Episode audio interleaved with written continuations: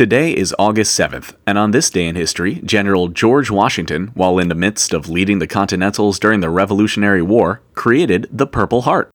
The Purple Heart we know today is the oldest medal in the U.S. military. During the Revolutionary War, Congress didn't allow George Washington to grant commissions and promotions based on merit, but Washington wanted a way to recognize courage amongst his soldiers, especially among the rank and file. So, in 1782, he created a simple award, a cloth or sometimes silk heart in purple fabric, to be worn on a soldier's chest as proof of his military merit.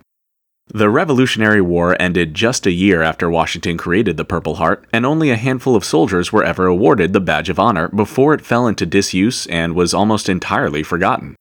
However, years and years later, it was believed by many in the military that a badge of merit was once again necessary, so, on the bicentennial of Washington's birth in 1932, the Purple Heart was revived and awarded to commemorate bravery and outstanding action, as well as to acknowledge wounds acquired during combat. Later, during World War II, Congress established the Legion of Merit, while the Purple Heart transitioned into a medal awarded strictly for those who suffer injuries or death during combat. And that's why today is known as Purple Heart Day.